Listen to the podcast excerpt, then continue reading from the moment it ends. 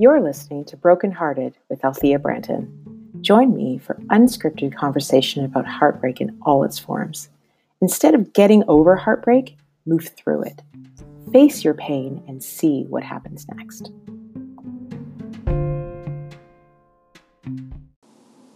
Welcome to Broken Hearted.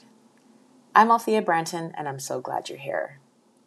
Steph Miramontes takes fitness coaching to another level by inspiring deep change that goes beyond the diet. With the passion for helping emotional eaters and yo yo dieters lose weight for good, she coaches women to radically transform body, mind, and soul using a non diet and pleasure centered approach. When she's not whipping your brain and body into shape, Steph loves to spend time watching the sunset, tending to her farm animals, and getting lost in books. Steph and I have an incredible conversation about buffering. And no, it's not the buffering where you're waiting for a video to load and it's something happens in between. This buffering takes place when there's a painful or traumatic experience in your life and you want to do something to avoid feeling that pain. I had so many incredible takeaways from this conversation, and I know you will too. Enjoy. Steph, welcome to Brokenhearted. I'm grateful that you're on the podcast today. Thank you so much. I'm very excited to be here. Steph, you're very welcome. We are going to dig deep into buffering. And I know that when you say the word buffering, I know the image that comes to my mind is a video that's trying to load on a really slow internet connection. but that's not the buffering that we're going to talk about today. And the buffering that we're going to dig deep into is this concept that I see so often when our hearts are broken in many different ways. And when I first heard of buffering, I realized that I have done this in my own self and my own journey. So, Steph, break it down for us. What is buffering? Yeah, so I think that everybody has done some of this and not realize it. And I think that all of us still do a lot of this and not realize it. Buffering is any behavior that you participate in sometimes automatically that helps you to um, either avoid or distract you from any negative experience that you're going through in that moment. Um, that manifests sometimes with things like shopping or things like emotional eating, which is what I deal with the most. Even things like Netflix and social media scrolling, um, anything that just is like, you know what, I would rather not do, deal with my pain and my emotional uh, sort of issues or even a work project that I don't want to get into right now. So I'm going to, you know, open and close the fridge 15 times, or I'm going to, you know, just hop on Instagram real quick and, and scroll. And before you know it, it's 45 minutes and you still haven't done what you were going to do or something like that. It just eases the pain long enough that um, you don't have to really deal with what really needs to be dealt with. But in a, in a sense, Steph, is this not a little bit of procrastination? Yeah, so um, it can be for sure. It can be procrastination when that's actually where my buffering behaviors shine the, the biggest is in procrastination.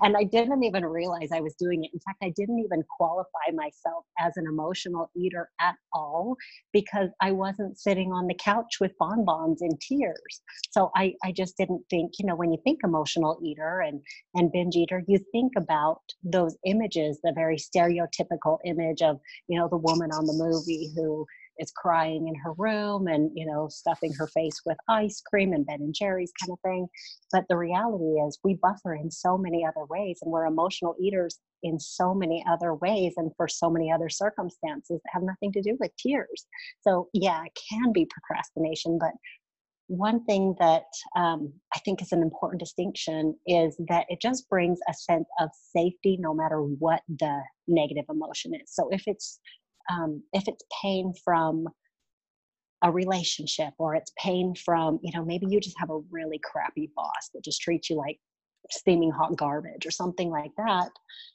the the food or this behavior gives you a dopamine hit right? It just immediately sends these comforting hormones, neurotransmitters to your brain, and it softens that edge just enough, hence the buffering, right? It gives you a buffer between your pain and your reality. So it just kind of sits there and softens those edges so you don't have to experience them. And it's a very real thing. Steaming hot garbage Steph. Who hasn't had a boss that made you feel like steaming hot garbage? That is that may have to be a hashtag. And I have to just promote that in the show notes. It is it's so true. You know, there have been and, and as I'm well, not just that the fact that the steaming hot garbage is now stuck in my head, but there's so many instances that I can think of where, you know, after a long day at the office where you've been constantly asking yourself, why am I here? I would come home and have a glass of wine, not yes. thinking, you know, that that was my buffer. I was just thinking, well, I've had a hard day. I enjoy wine. It makes me feel comfortable. But, you know, upon reflection, now I'm sitting here saying to myself, self, was this my buffer? Was this 100%. That, that bridge that I built for myself between the pain that I felt from the garbage filled day yeah. and feeling, having those neurotransmitters send me those good feelings? Yes. Yes, and alcohol is kind of a double whammy, right? Because it, it hits us on that pleasure level, but it also hits us on a chemical level where it just kind of physically numbs us out as well as emotionally sometimes. Sometimes it enhances our emotions, but either way, we don't have to experience them in the same way as if we were um, completely sober, unaffected.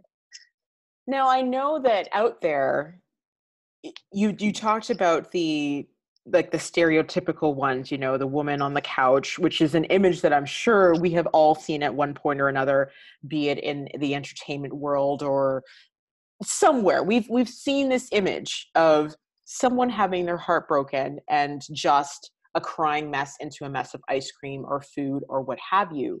Right. But I'm curious now, what are some of the other ways that buffering would show up and we wouldn't necessarily know about it or necessarily be conscious of it? Um, one of the big ones that people don't realize that they're doing is um, shopping. They are Amazoning.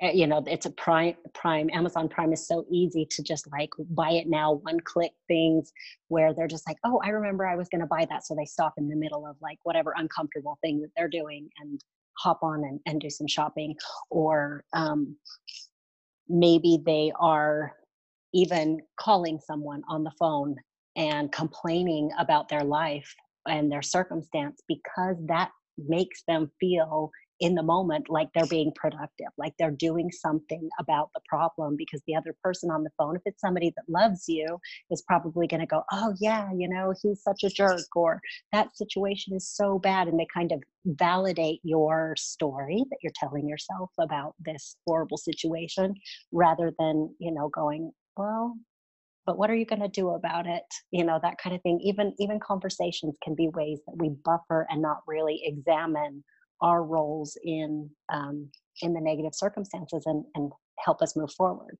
Now i don't mean to say in any way shape or form that some of that is um, unnecessary or unhelpful because actually buffering does you know when when cortisol which is our stress hormone for those that are unfamiliar when cortisol goes up immediately we kind of crave the high sugar high fat foods. Nobody buffers on apples and salad. So right?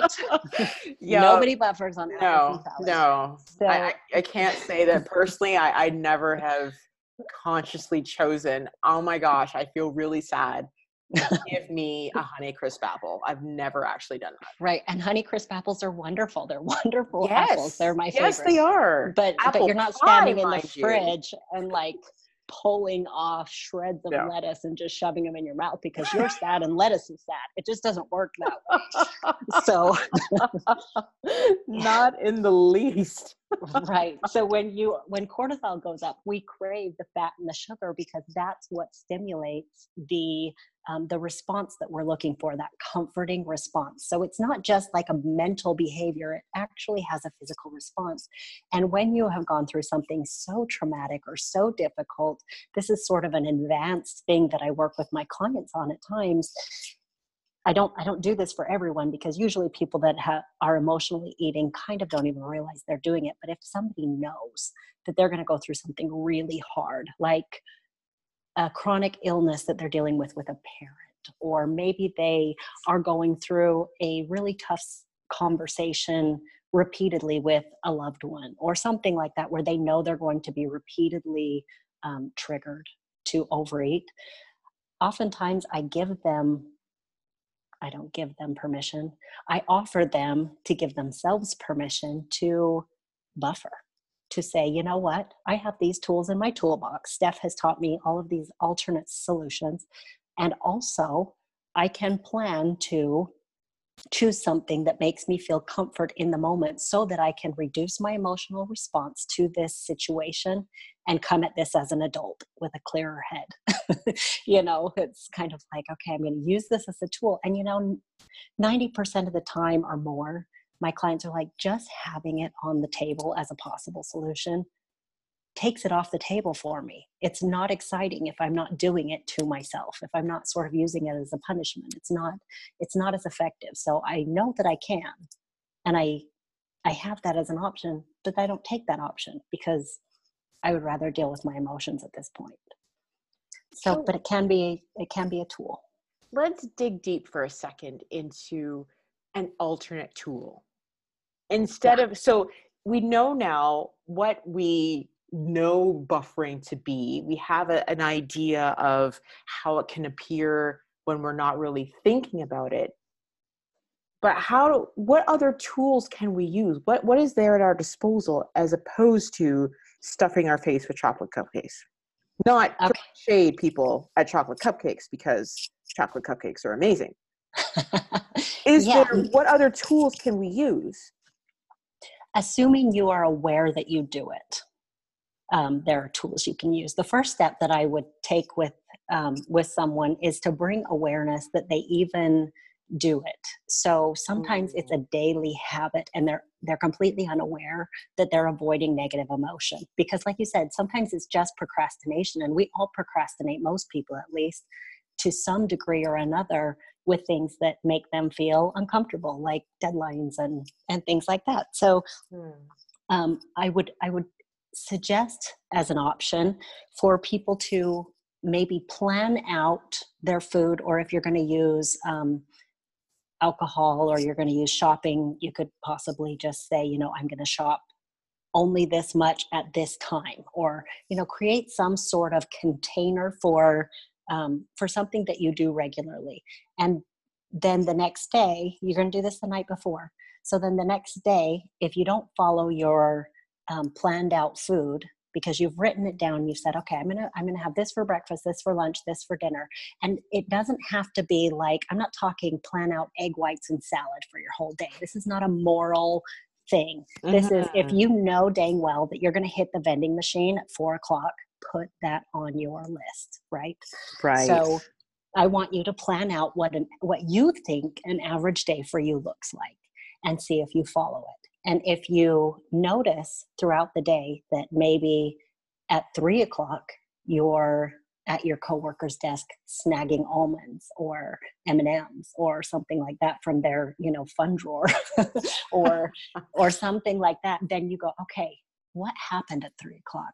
Did i did did somebody say something to me? Or you know was was is there a project on the line? Is this always when my boss walks through you know coming out of his meeting and i'm trying to avoid him? What is going on at this time to make me land at my coworker's desk? Because i wasn't going to the vending machine until 4 and here i am at 3 and this is this is probably a pattern. So just realizing what those patterns are is the first step and then you can do a lot of different things with that data. I'm a data collector right? I like to see okay what's really going on? And then we can start to experiment a little bit. Um, i don't like people to take this kind of stuff too seriously we have enough serious stuff in our life as it is and if you start to kind of layer on this guilt and shame and i didn't do it right and and now i know i do this and i feel terrible about myself you're just going to buffer more. Yeah you know, you're just you're just going to do it more because you're yes. already beating yourself up. Talk about steaming hot garbage. You know who te- who treats you like steaming hot garbage? Yourself more than anyone. Yes. More than your boss more than anyone else. So um, so i don't want you to take it too seriously. I'd rather you look at it as a curiosity a science experiment. And then we say okay what would help? And maybe you practice sitting at your desk and letting your boss walk by and do some breathing exercises. Maybe you you know practice the six second breath where you're you know breathing six seconds in breathing six seconds out or the 16 second breath which is super effective which is four seconds in four seconds to hold at the top four seconds out four seconds to hold at the bottom. That will lower your nervous system really effectively that that fight or flight cortisol response that you experience when you want to buffer. So breathing tools are excellent. Um, another really great one is keeping a pen and paper next to you often and at the very least give me five minutes before you go to bed to just kind of write down what your experience was throughout the day when you were buffering. Not as a oh i suck i didn't stick to my plan today but rather what happened today? What did i experience? What did i avoid? What can i adjust for tomorrow? Because this is probably going to be a repeated situation. That's how they become habits and that's how they end up you know causing weight gain and debt and all of that kind of stuff um, another situation that you could probably do is set an intention for your day on how you really want to feel and show up in your life. I really like future self visualization. So if I think back on 10 years from today, so if I if I picture myself in 10 years and in 10 years I visualize or I imagine that 10 years ago today, what am I going to hug myself for and say, thank you so much for having my back. Thank you so much for having my back every single day from today to 10 years ago.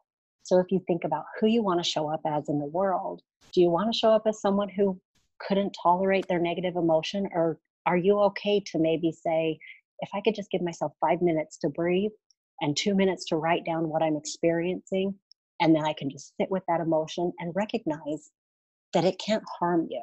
Your negative emotion can't do anything to you that's the panic, right? That's the panic button. We run away from the negative emotion as soon as we feel it instead of just going, okay, what if I let it sit here and I let it kind of brew and fester, but I don't let it drive?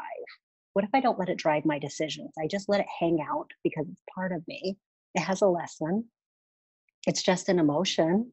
It can't do anything physical to me. Let me just let me just observe it and watch it and see what happens and then make a decision from a place of clarity, like sort of as the watcher instead of reacting to the immediate negative emotion. And that takes practice. It doesn't happen overnight. What if indeed, Steph? What if we sat with that emotion? Now, here's a question for you. What if the whole practice of not allowing ourselves to experience negative emotion is that also a form of buffering? So people for example who refuse to cry or people who refuse to get angry or people who refuse to feel anxious or refuse to feel emotions that we classify as air quotes negative is that also a form of buffering I mean, I really haven't thought about it, but I, I guess it probably is. I mean, it's kind of like the love and light crew, right? Where it's mm. just like mm. hashtag no ne- no negativity. Well, you know, the world is half negative, and I want to experience some negative emotion. If you think about things that are, um, quote unquote, bad to you, right? So I think that as a collective, we can probably agree that um, stealing is mostly bad. I understand that some people steal for their families and things like that, and people could probably argue with me, you know, all the reasons that not all stealing is bad, but let's just pretend stealing is bad for the most part. I want to feel like if somebody stole from me, I would probably feel violated, especially if they broke into my house, for example. Or child abuse. Not good. I don't like that we have um, a conversation around sex trafficking right now. Mm-hmm. There's a it's a it's a huge topic. I want to feel bad about that. I don't want to love and light that away. Um, yes, I want to experience that negative emotion because I don't want to live in a world where that's accepted and okay. I I think that it's important to have some situations where you feel bad. I think, you know, as it pertains to your audience and people that are going through heartbreak, I think it's important for you to experience the negative feelings that come with the heartbreak. What role did you have in it for your relationship? What do you want to learn from it? What do you want to move on from? What do you never want to go back to again? What, what situations do you never want to put yourself or your partner in again? Um, what conversations do you want to have ahead of time so that you don't have to go back to the same heartbreak and and pattern again and again and again as it repeats in future relationships? I think it's really important not to buffer those feelings away. It's it it completely is and what i'm seeing is a collective aversion to feeling pain. Absolutely because it hurts. it, yeah. it is not fun. I mean, who wants to be on the receiving end of that it's not you, it's me conversation? Who wants to feel those feelings when somebody you've been dating for some time suddenly disappears into the ether with no explanation? And you're left there thinking, what did I do? What did I say? Or who wants to lose a loved one to illness to sudden death. Who wants to have a serious injury? Who wants to get diagnosed with an illness? Nobody wants to go through these things. Yeah. But the fact is is this is a part of our experience. These are things that inevitably at some point maybe not all of them but some things are going to happen to us. And i think about the time when i found out that my brother had passed away and when I think about the behaviors that I engaged in, I felt numb for a long time. I didn't actually, I was, and I think that numbness was shock. And I didn't actually really start to feel sadness until maybe a few weeks after, like after the funeral and all was kind of said and done. When as I was really, then that's when it kind of hit me that he's gone and now i feel sad. Yeah. But i and do remember making that conscious choice to just whatever came up to feel it. That's that's amazing. I mean that's very strong right? We have to congratulate and at least recognize how much strength and courage that takes. As someone who's lost a sibling myself i know that that's a very painful um, a painful thing to do and also an extremely important part of healing. Mm-hmm. I think mm-hmm. that you you have to experience those things if you want to be able to have any kind of healing. And the pain doesn't go away either, right? It softens over time when you go mm-hmm. through something that traumatic and and heartbreaking, but it doesn't it doesn't erase because you don't no. just mourn what you lost, you mourn what could have been and what mm-hmm. you're missing out on now. And that's the same with relationships and anything that you value deeply is that you mourn what you lose, but you also mourn what you stood to lose, what what your future, the the potential future, the identity that you had wrapped in um, some of these situations. Why do you think, Steph, that there's this perception in the world right now that experiencing and allowing yourself to sit in these feelings is somehow considered a sign of weakness? You know for example men crying is you're not it's that kind of toxic masculinity where if a man cries and he's less of a man. Why do you think that it what what is this it, and i'm just looking for your own thoughts. Why do you think that it is a sign of weakness to show emotion um, my my biggest answer to this is, and I had to think about it for a minute, but I really think that I have the answer, is that people are extremely uncomfortable holding space with no Mm. solution. So if you can't fix it for someone, then you don't know what to do with it. Somebody comes to you Mm. crying, somebody comes to you upset, especially if you're on the receiving end of that emotion, right? If you caused it. Mm. Um, but but the perception is either you're upset about something that I'm not upset about or that I caused, and I now don't know how to fix it or hold space for it or allow it to exist because it creates their own discomfort.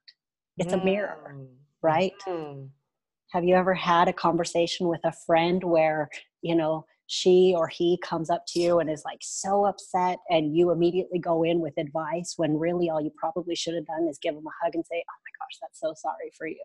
You know, I, I'm Mhm. sure you're I'm sure you're really experiencing a lot of pain right now. Let's just sit with it. Mm. That's a really hard thing to do, It's especially if you have the advice. Yes. because you don't want to see your friend or loved one in pain Correct. You know and i'm as a parent when my son is upset about something like going to bed for example when he Uh-huh. doesn't want to and he gets really really upset.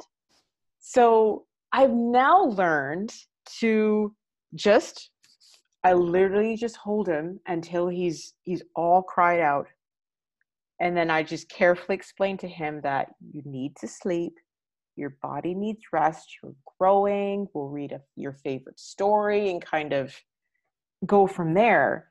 But even now i'm giving him that area to just okay if you feel frustrated about something we'll just feel it. Yeah. give it a name and, and we'll feel it. So he's starting to learn to recognize what these emotions are. Yep. but you're right. Now we're grown-ups seeing somebody else in distress triggers our own distress points. And then we think okay if i can't deal with my own stuff i can't deal with somebody else's. Even That's though that's my friend that's my partner my colleague my buddy whatever. So my first instinct is to a run away hmm or b fix it so i don't have to feel it. Yes. You want to take their pain away so they don't have to experience it, but it's because you're uncomfortable being around it. And it, I don't mean you, I just mean, Yeah. you know, Oh, people sure. in general. And, you know, it's, it's sort of like when somebody comes, you know, starts talking about something. I, I work with women and it's very emotional when it comes to food, right? we all have Mhm. food stories and histories and things like that that dictate why we're overweight and and and I have mine too and sometimes it brings up tears. And for a long time I wasn't the best at creating a container for them and so the immediate reaction is oh don't cry. But actually they should be. They Mhm. should cry and they should have a safe space to allow those tears to flow because that's obviously unhealed um, circumstances and pain and you know probably one of the things that they were told when they were experiencing that is oh don't cry okay i won't cry so what will i do i'll eat Mm. Yeah. I won't cry so i'll i'll spend money Mhm. or whatever you know Mhm. When sometimes all we need is that messy, runny nose, yeah puffy eyes kind of cry just to release that energy. 100% So, how do, for those who aren't familiar with the term hold space, how does one go about holding space for another person? You know, I think that it has the very most to do with listening more than you speak Mm. and creating a comfortable place for them to express their emotion or express their experience without you making it about you. I think it's just saying, you know what, I'm here to listen. I'm here to experience this with you. And I'm not going to try to fix you. And I'm not going to try to advise you. And I'm not going to try to do anything to make it go away for right now. You know, maybe they'll ask your advice or they'll ask for some feedback, or you can offer some feedback in a different situation. But I think holding space is just allowing the circumstance to be painful without trying to force it to go away and without trying to minimize their experience in it by saying, oh, it's all going to be fine. or everything's going to be okay or you've gone through this before or you know like any of the other sort of dismissive phrases that we think are so helpful but they're really just making us feel unheard and um, diminishes what we're really going through and can anyone do this stuff? Can anyone, you don't need like any special training or, you know, take a course in how to hold space. Like, can anyone really do this for someone else? Yeah, yeah, I think that you can. It's just a practice. And, and also just giving yourself some grace around not having being taught this you know it's it's mm-hmm. practice it's learning how to sit in silence and experience somebody else's pain and presence as more important than yourself in that moment. I think that that's sort of the basis of friendship and good relationships and things like that is when to advise and when to step back and just hold space. Mm-hmm. And can you do this um, over a beer, some wings, maybe a burger, a walk in the park, Sure. So those buffering behaviors, for example, the the the drinking, the overeating, the shopping. Yep. Can you hold space someone even though you're engaging in these behaviors? Yeah, yeah, you can. I, I don't think that they're mutually exclusive.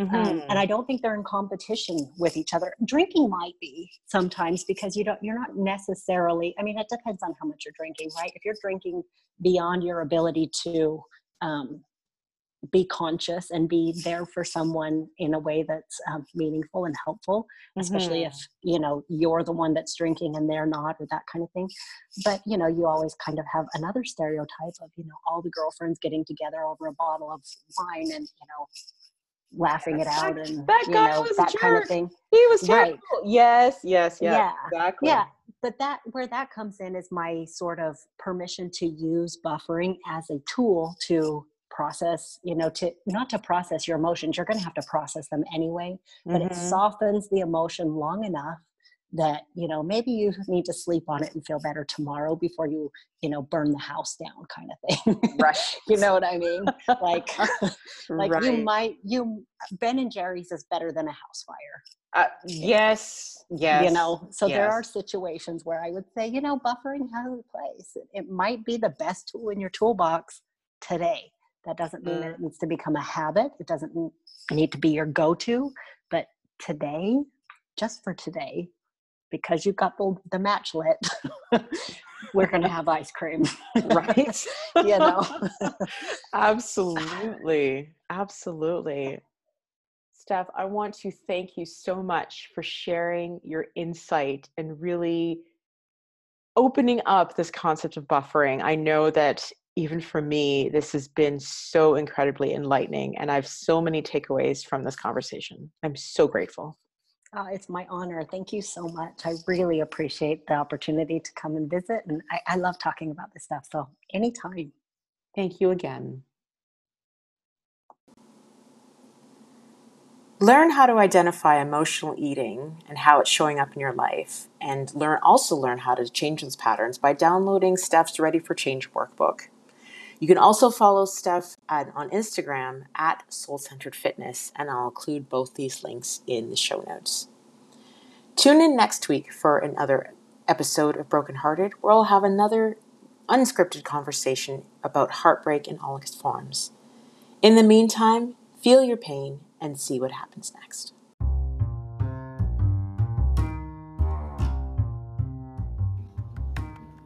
Follow me on Instagram at Althea Branton.